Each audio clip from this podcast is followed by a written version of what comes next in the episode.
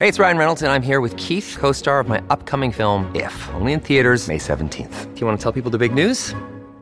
All right, I'll do it. Sign up now and you'll get unlimited for $15 a month in six months of Paramount Plus Essential Plan on us. Mintmobile.com slash switch. Upfront payment of $45 equivalent to $15 per month. Unlimited over 40 gigabytes per month. Face lower speeds. Videos at 480p. Active Mint customers by 531.24 get six months of Paramount Plus Essential Plan. Auto renews after six months. Offer ends May 31st, 2024. Separate Paramount Plus registration required. Terms and conditions apply if rated PG. Look, Bumble knows you're exhausted by dating. All the must not take yourself too seriously and 6 1 since that matters. And what do I even say other than hey? well, that's why they're introducing an all new Bumble with exciting features to make compatibility easier, starting the chat better, and dating safer. They've changed, so you don't have to. Download the new Bumble now. Your brain needs support, and new OLLY Brainy Chews are a delightful way to take care of your cognitive health. Made with scientifically backed ingredients like Thai ginger, L-theanine, and caffeine, Brainy Chews support healthy brain function and help you find your focus, stay chill, or get energized. Be kind to your mind and get these nootropic chews at olly.com. That's O L L Y.com. These statements have not been evaluated by the Food and Drug Administration. This product is not intended to diagnose, treat, cure, or prevent any disease. Welcome to the New Books Network. Hello, I'm Nicholas Gordon, host of the Asian Review of Books podcast, done in collaboration with the New Books Network. In this podcast, we interview fiction and nonfiction authors working in, around, and about the Asia Pacific region. The Kushnameh is unique, literally. Only one copy of the Epic of Kush exists sitting in the British Library, Hardly anything is known about its author, Iranshah. It features a quite villainous protagonist, the tusked warrior Kush, who carves a swath of destruction across the region. And the tale spans nearly half the world, with episodes in Spain, the Maghreb, India, China, and even Korea. It was that last reference that encouraged academics in Korea to study the Kushnameh and bring Kaveh Hemmat to do its first ever English translation, published by the University of California Press earlier this year. Kaveh Hemmat is assistant professor, professional faculty in history at Benedictine University, a scholar of world history and Islamic culture, and director of the NEH funded Khataynameh Translation Project. He completed his PhD at the University of Chicago in the Department of Near Eastern Languages and Civilizations in 2014. His research focuses on interaction between the Islamic world and East Asia and the importance of this interaction to Islamic political thought and pre modern global political history. Today, Kaveh and discuss this unique document, the Kushnameh, and the cultural and political context behind its writing. So, Kaveh, thank you so much for joining me on the Asian Review Books podcast today. You know, perhaps I'd like to start with what exactly is the Kushnameh, the Epic of Kush? Uh, what is this work? When was it written? Um, where did you find it? Thank you. Um, thank you for having me. I, I, appreciate the opportunity to talk about this. Um, yeah, I think you started with with the hardest question, or at least I'm inclined to take it that way.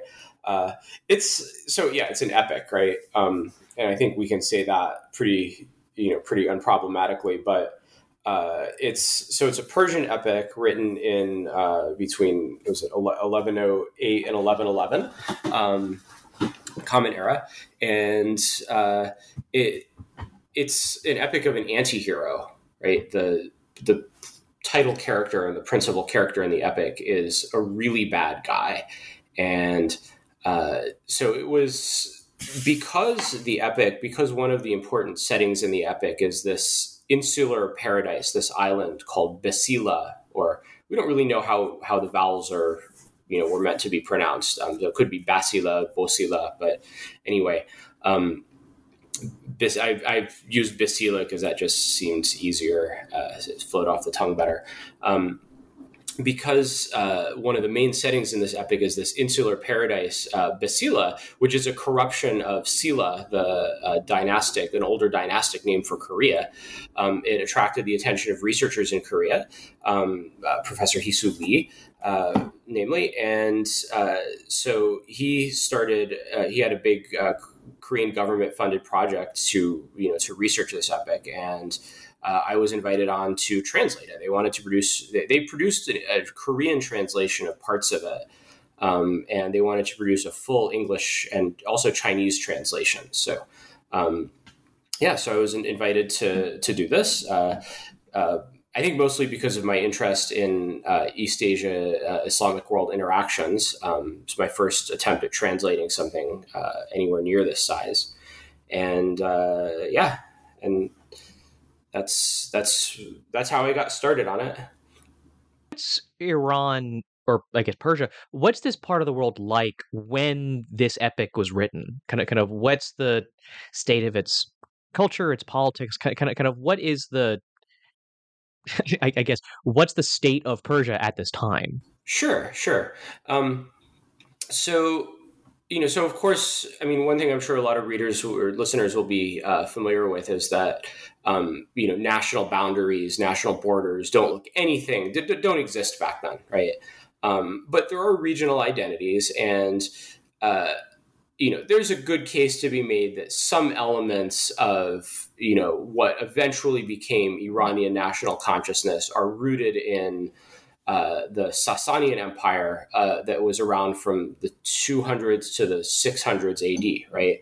So in the 1100s, um, after the Arab conquest or the Islamic conquest uh, eliminated the Sasanian Empire and took over a lot of the better territories of the Roman Empire, um, you have this big, uh, you know, in some ways cosmopolitan um, empire with Arabic as this new language, and it it has governed this big area, right, the caliphate, for now hundreds of years.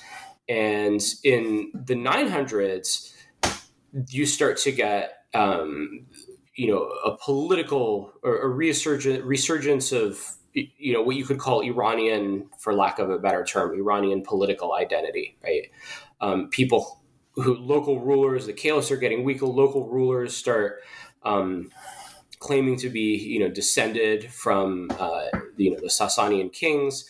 And Ferdowsi's great epic of kings, the Shahnameh, is written. Um, it's completed in 1010.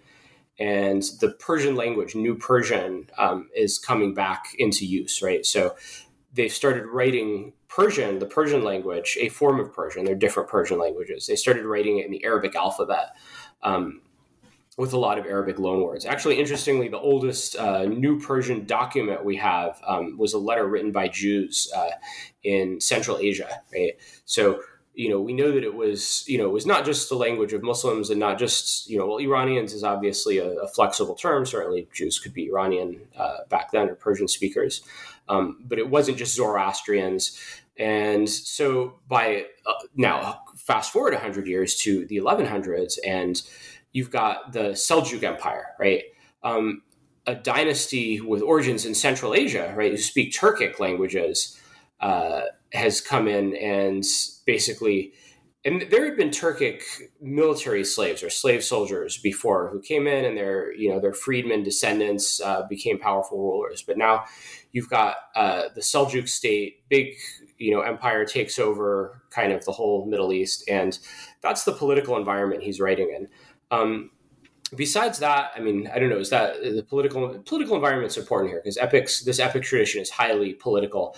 Um, besides that, I mean, you're looking at uh, a period when um, you're passing from uh, an era when uh, Islam and the states that govern the Islamic world have this really clear connection to uh, the community of Muhammad and his followers.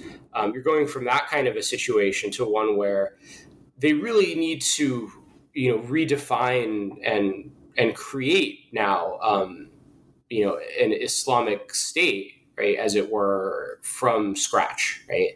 Uh, you don't have people who can say, "Oh, I'm a descendant of you know so and so going back to Muhammad." Um, you can't have people who can claim to be caliphs. Um, and so there's all these attempts to define what is you know to, to write about justice and governance and what is a just society and um, to kind of recover the bases of you know identify the basis of spiritual or you know religious authority right? Um, religio political authority. Of course they're all mixed up. Uh, and of course at the same time right that's you know that's uh, what you could say is iran and central asia. And by the way when i'm talking about iran here um, or persia persia would be just kind of southwestern iran right? But the you have the iranian plateau right which is basically the modern day country of iran. You have iraq. Um, the geographers back then used to refer to it as the two Iraqs, meaning what we now call Iraq, or most of most of what now we now call Iraq, and kind of I think northwestern western Iran was the other Iraq, right? So, um, and then you have. Uh, or Persian speaking Iraq is the way they described it, Iraq Ajam. And then you have uh, present day Afghanistan and present day Uzbekistan in that area, Tajikistan, right, Turkmenistan, um, Central Asia. So all of that is the is the area we're talking about when we talk about um, the eastern territories of the Caliphate and the area where the Persian language is being revived. Um, and then, of course, within you know within a couple hundred years, Delhi becomes a major you know starts to be a major center of Persian literary production. Delhi in South Asia. Um, so, yeah, um, and I mean, putting this in a wider Asian context, of course, you can talk about uh, the Song dynasty's uh, economic boom, and uh, there is you know of course maritime trade in this period is really famous, but there's also overland trade. Um, between the northern Song and its neighbors in Central Asia. So, yeah, how's, how's that for a setting? That's it's and there's a lot there that I want to get into. Um, but maybe let let's start with the idea that you know you're kind of talking about this is the emergence of um, you can call it Persian, you can call it Iranian, like an identity forming, and one. It seems like this is uh, the Epic of Kush is trying to create this kind of mythical history for for that society, and I wonder if you might talk about what I, I, guess what is this kind of history the epic is trying to create? Yeah. Okay, that gets complicated. So first off, I, yeah. Well, eh, first off, I sorry. I, mythic is you know this is of course a, a, term we apply now, and in some ways, um, in some ways, people back then did think of some of these old stories as myths, or at least as unreliable. Um, but it, it, was very much understood as real history, right? Maybe not the story of Kush, that might have been debated, but the main kings in the Persian Epic of Kings, the Shahnameh. Um, I mean, there's part of this.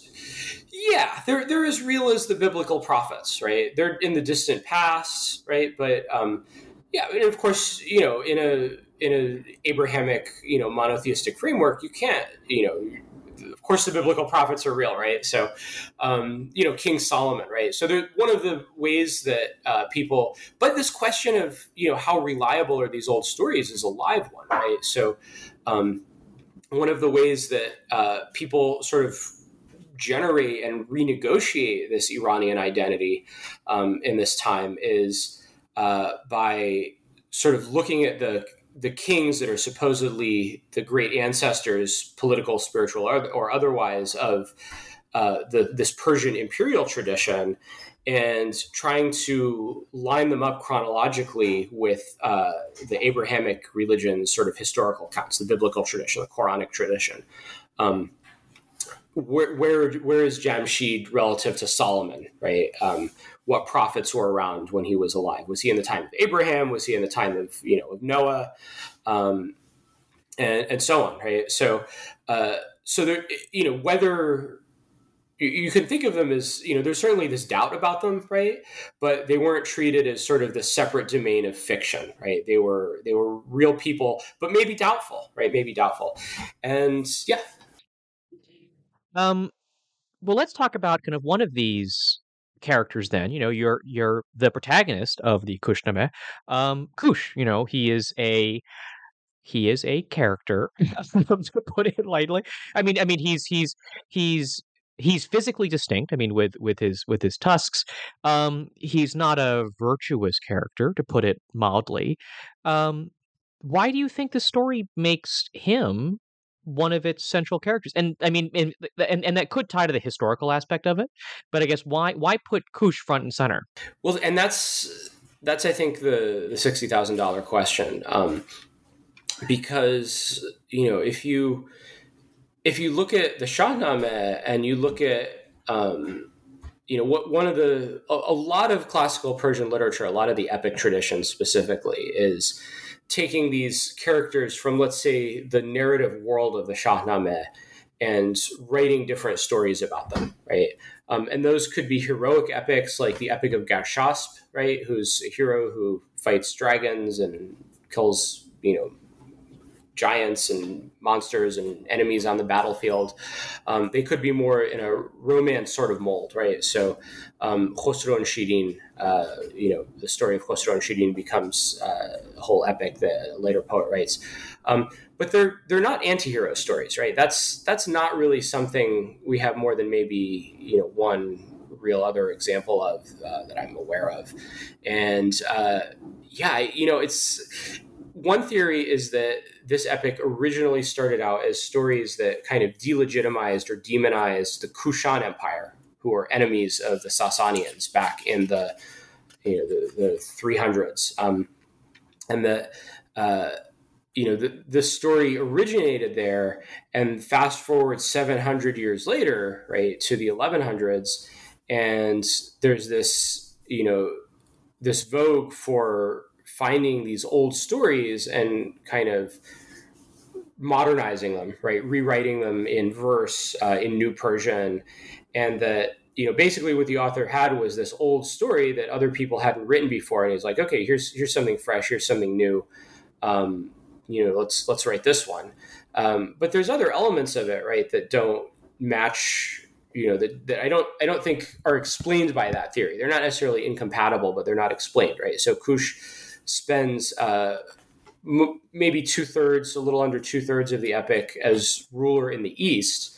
Um, but then there's a later part where he's ruler in the west, right, where um, he becomes the king of of Andalus, which is like basically Spain, Iberia, Portugal, um, as well as North Africa, right? So um, is that just an attempt to reconcile the biblical Cush, right, father, I think of Nimrod, uh, with this other Kushan figure, right? What's going on here?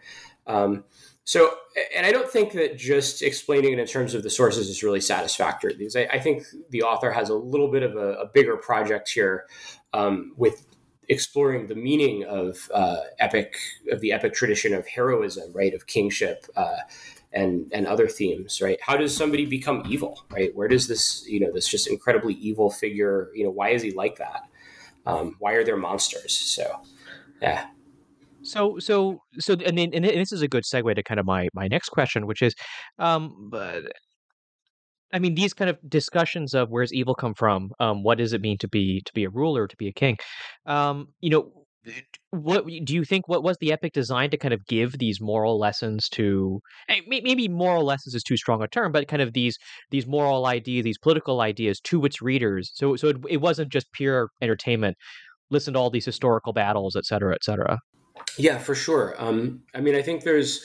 It, it's interesting because my feeling about this, translating it, reading it, and translating it, was that it almost has kind of the pacing of uh, you know, almost a high fantasy, right? Of we're we don't know what's going to happen next, right? I mean, I think there's actually a, a, a, you could you could argue that there's a pretty substantial building of suspense.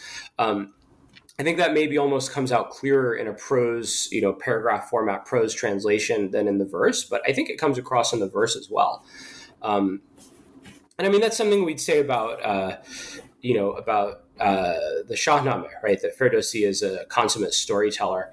Um, so I'm gonna I'm gonna give this annoying academic answer and, and say that uh, these things are all kind of really tied together, actually, right? That you can't you can't separate you know the narrative art from from the morals, right? The aesthetics and the the moral lessons are you know inextricably tied.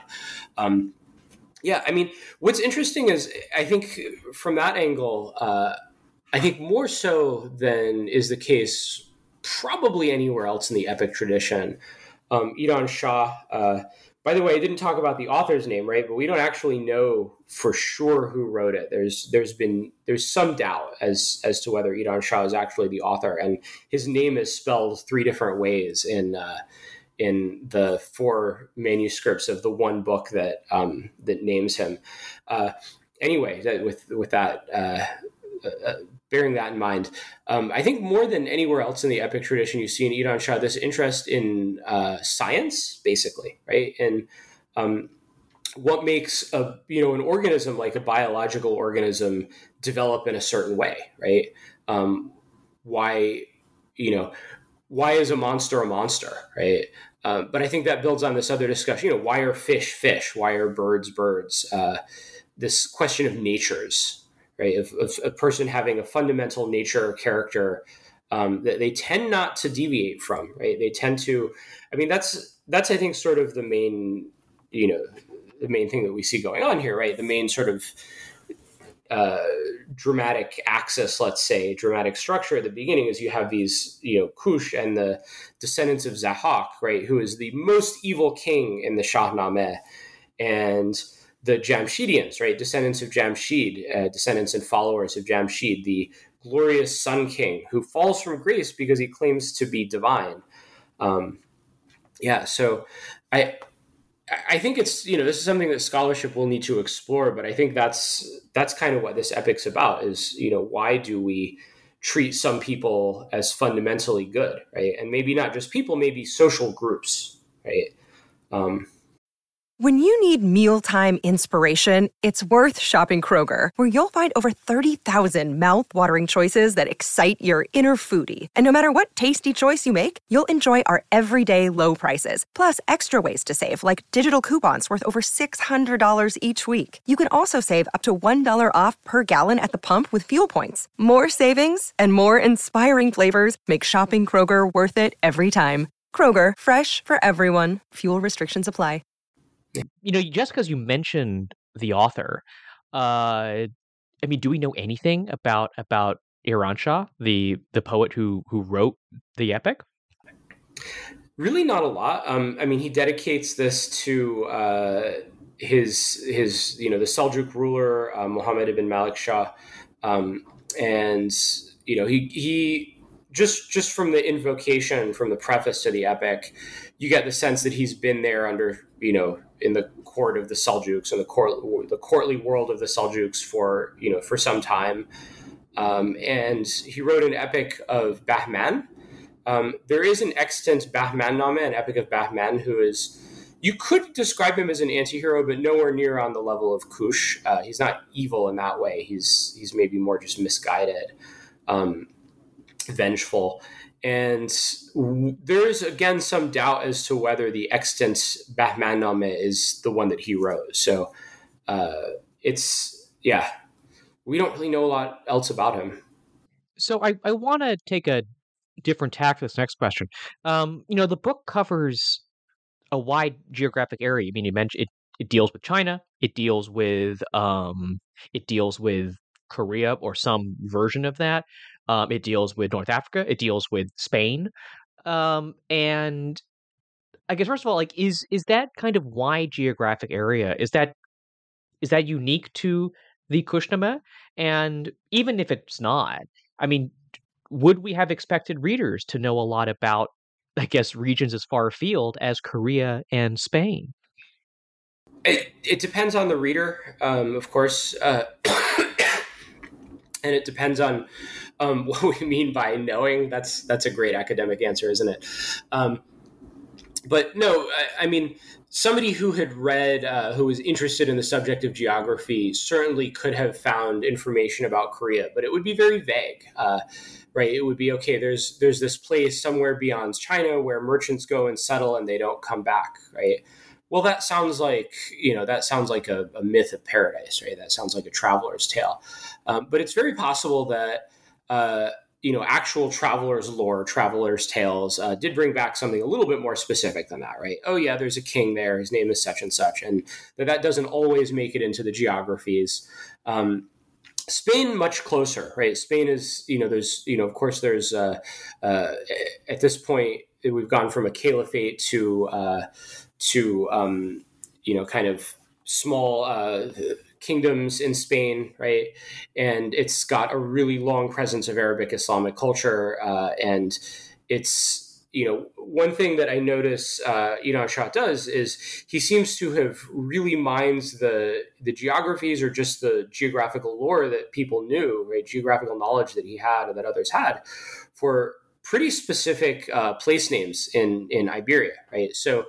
Um, he specifically, I think, seems to to identify places that were just beyond the frontiers of the Islamic world, right?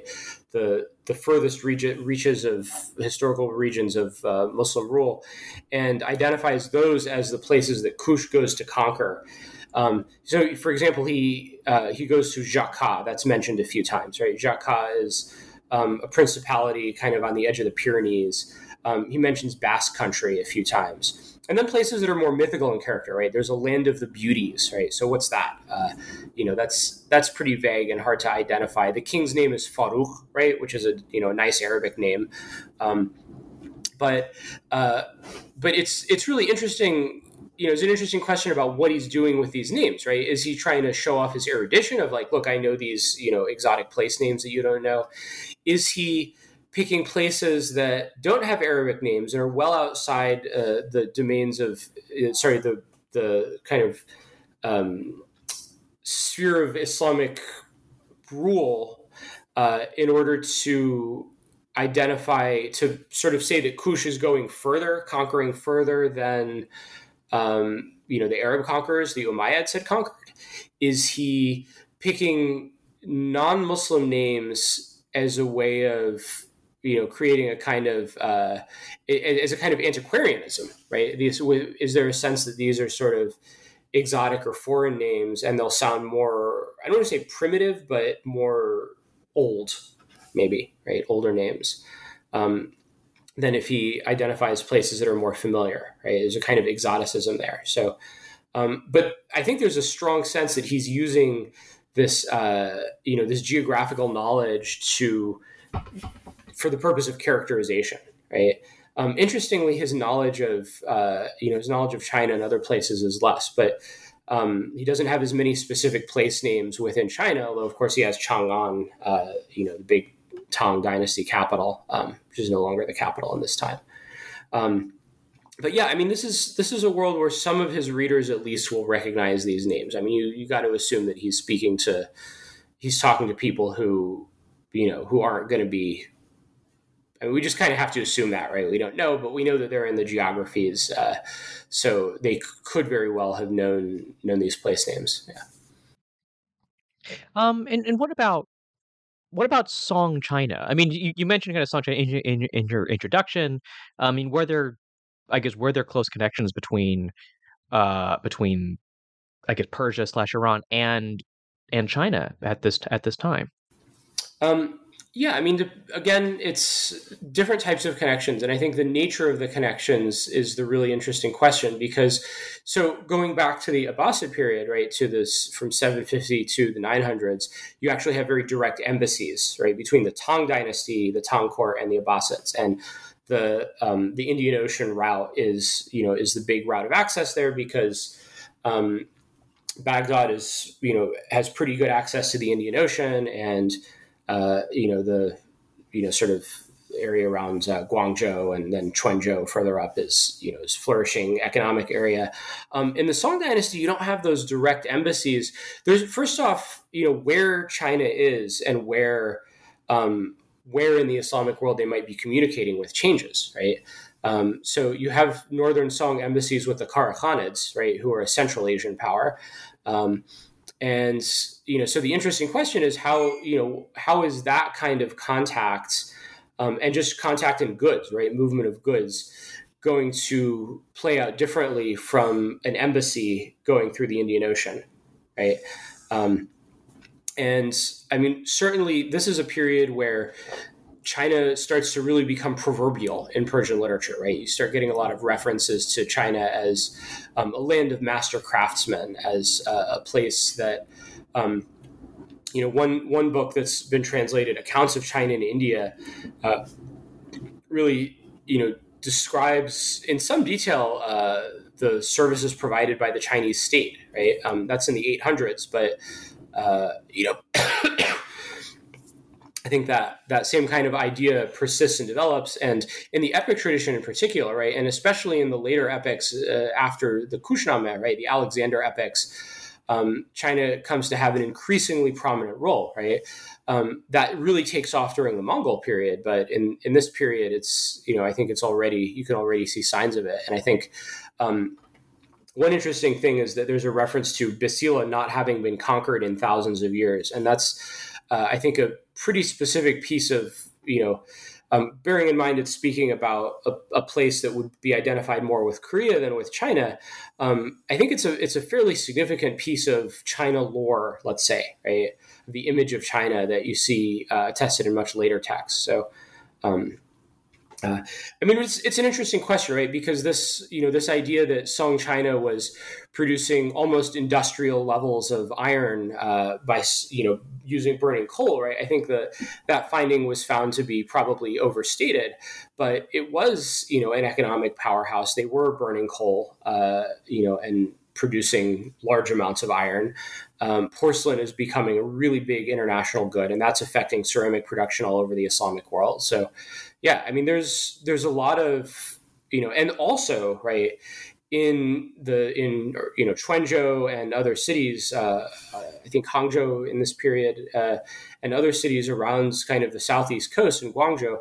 There's uh, an increasing presence of um, a Muslim diaspora in China, um, and they're they're you know becoming exam candidates. They're sort of becoming part of Chinese society, um, and uh, you know, pretty pretty important, right? They're, they're, pretty important there, and that's that kind of group is mediating contact with uh, you know with the Islamic world. So I want to, I think, end our interview by kind of noting I, I, I, guess noting something different, which is this work has never been translated before. Now there's like one copy in the British Library. Um, this only this translation only kind of came about because it because it mentions Korea the Korean academics are very interested in translating this, but it hadn't been translated before now.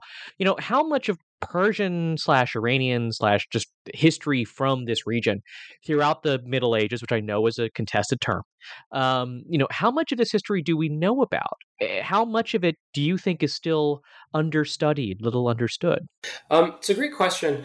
Uh, I mean, there's there's always more to be done, um, and you're looking at broadly, right? When you're talking about Asian history, you're talking about you know most of the world that has received you know surely less than half of the you know the time and uh, you know resources that the study of medieval Europe has received, right? So um, of course, there's a huge amount more to learn.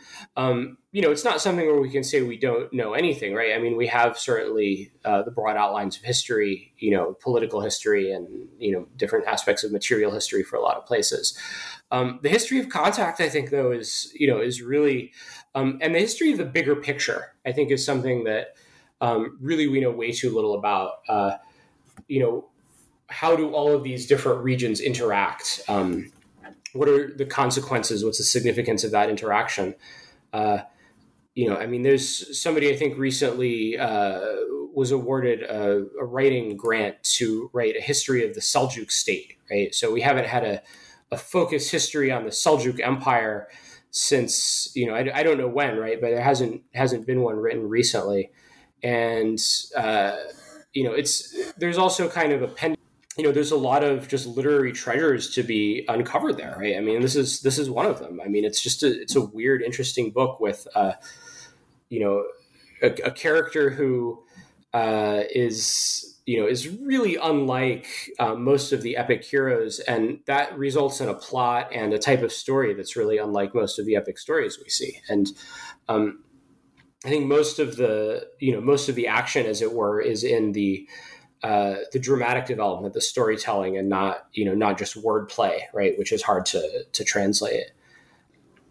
Yeah, I mean, there's also just this this rich literary tradition that um, you know hasn't apart from this idea that you know there's sort of a classical period and a post-classical period and a, a, sort of literary canon that's developed and the Kushnameh is certainly outside of that literary canon so I think that's a that's a great place to end our conversation with uh, with Kaveh Hem- um, Hemmat. Uh, I I'm say that again because I pronounced your name incorrectly. um, let's try that again. Uh, one second. Um, thank you for listening to our conversation with Kaveh Hemmat, uh, translator of the Kushnameh, the Persian epic of Kush the Tusked. Kaveh, I actually have let's say two more final questions for you, which is uh, where can people find your work and what's next for you? Great. Um, so this is uh, available uh, in online bookstores. Uh, you know, you can get on Barnes and Noble, Amazon, um, all those kinds of things. There's an ebook format and a paperback version available. It's only what is it? The paperback price I think in the U.S. was about twenty five dollars. Um, so it's you know it's it's affordably priced. Um, and you know you can ask your library to get a copy as well. Uh, let's see.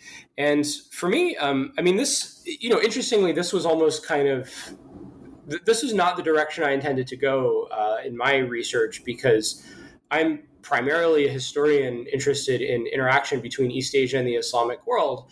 And one kind of hurdle I hit working on the, the Book of China, the Khataynameh, is a different book, uh, you know, that I wrote my dissertation on and, you know, was working on after that. Years after that was the epic tradition seems to be a really important area of evidence, um, but I, you know, I need to learn it better. I need to learn to read it better. So um, this was almost kind of a detour from that. And and you know, right now and in the near future, I'll be going back to working on just a variety of sources, writing about uh, the process of contact between East Asia and the Islamic world. Um, there's, you know, uh, you know, there, it's t- to put it briefly. Um, we know that people talked, right? That news traveled and that information about distant places, you know, was carried around uh, along with the goods, right? Along with silks and porcelains and things like that. Um, we know that people knew about, you know, the Forbidden City and the Chinese Emperor and things like that. Uh, but what does, uh, you know, what does that do for the politics, right? How did that affect the political history of the regions uh, that were in contact, right? Um, so, really trying to write world history, um, you know, to, to, write about East Asian Islamic, Islamic world contact as a kind of world historical topic. Um, and uh, hopefully, uh, I'll have uh, a book coming out on that soon. Uh, details uh, not quite worked out yet, but yeah well, I mean, I, I, look forward to hearing more about that when it's ready. Um, so you can follow me, Nicholas Gordon, on Twitter at Nick R. I. Gordon. That's N I C K R I G O R D O N. You can go to AsianReviewBooks.com to find other reviews, essays, interviews, and excerpts. Follow on Facebook or on Twitter at Book Reviews Asia. That's reviews plural. And there are many more author interviews at the New Books Network at newbooksnetwork.com.